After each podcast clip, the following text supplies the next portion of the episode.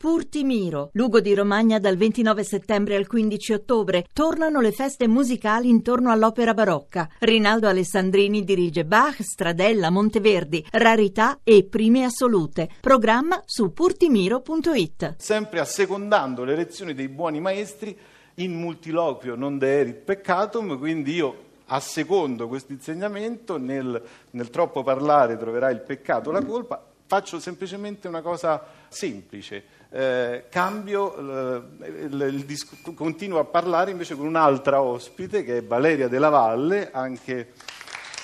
Buongiorno Della Valle.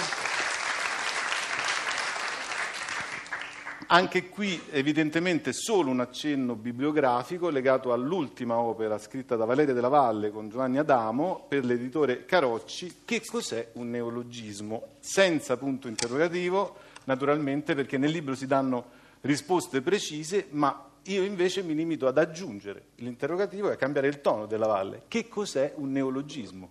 Che cos'è un neologismo? Eh, ce lo chiedono eh, in molti e in tante diverse eh, situazioni e con questo libro eh, Giovanni Adamo e io abbiamo cercato di dare tutte le risposte, soprattutto di chiarire che eh, un neologismo in sé non è una eh, brutta parola per il solo fatto di essere una parola nuova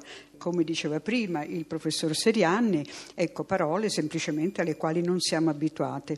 Eh, aggiungo che in genere c'è una forte resistenza nei confronti delle parole nuove, questa c'è sempre stata, forse ognuno di noi prova un senso di fastidio per una parola appunto nuova e che non si è ancora sentita per eh, problemi sociali o altro. Eh, tant'è vero che anche i giornalisti, che sono forse i maggiori diffusori di eh, parole nuove eh, di neologismi, eh, in genere si salvano l'anima un po', eh, premettendo alla parola nuova che loro stessi stanno introducendo nella stampa e che attraverso la stampa o la rete eh, o la radio e la televisione si diffonderà, ecco, in genere dicono con questo brutto neologismo, con questo orribile neologismo, con questo indecoroso neologismo. Eh, c'è un po' questo, è un luogo comune. Il libro invece cerca di ristabilire quella che è eh, la realtà e la realtà che cos'è un neologismo, torno alla domanda,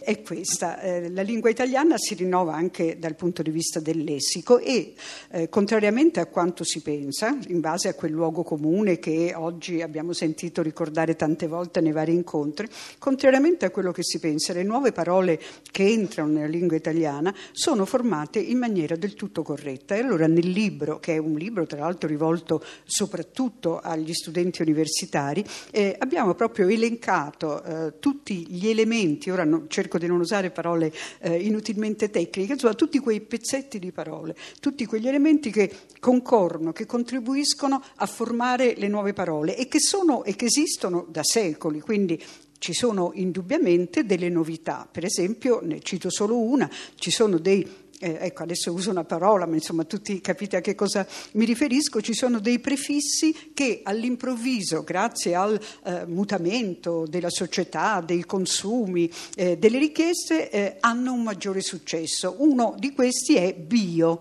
No? Ecco, bio, eh, che insomma allude alla vita e non solo, e ai prodotti biologici, ha un grandissimo successo. E quindi ecco che nascono continuamente nuove parole che diciamo, si avvalgono di questo pezzettino di parola che eh, dà che concorre a eh, dare un nuovo significato. Abbiamo cercato di raccontare tutto questo nel libro. Eh sì, poi tra l'altro per parola nuova non intendete soltanto un'invenzione d'autore o una certo. parola mai sentita prima, perché in realtà molto spesso il tempo cambia i significati di parole che noi conosciamo. Penso a faccina o a sì. fantasmino o a campana che certo. hanno cambiato la loro vita hanno cambiato completamente eh, il significato e qui c'è un, un, meccanismo di economia, nel senso che si usa una parola già esistente, le si attribuisce un nuovo significato, ecco, quelli, la faccina non c'è bisogno di spiegarla, la campana neanche, quella nella quale eh, buttiamo il vetro, ma ne vorrei citare un'altra riallacciandomi ai discorsi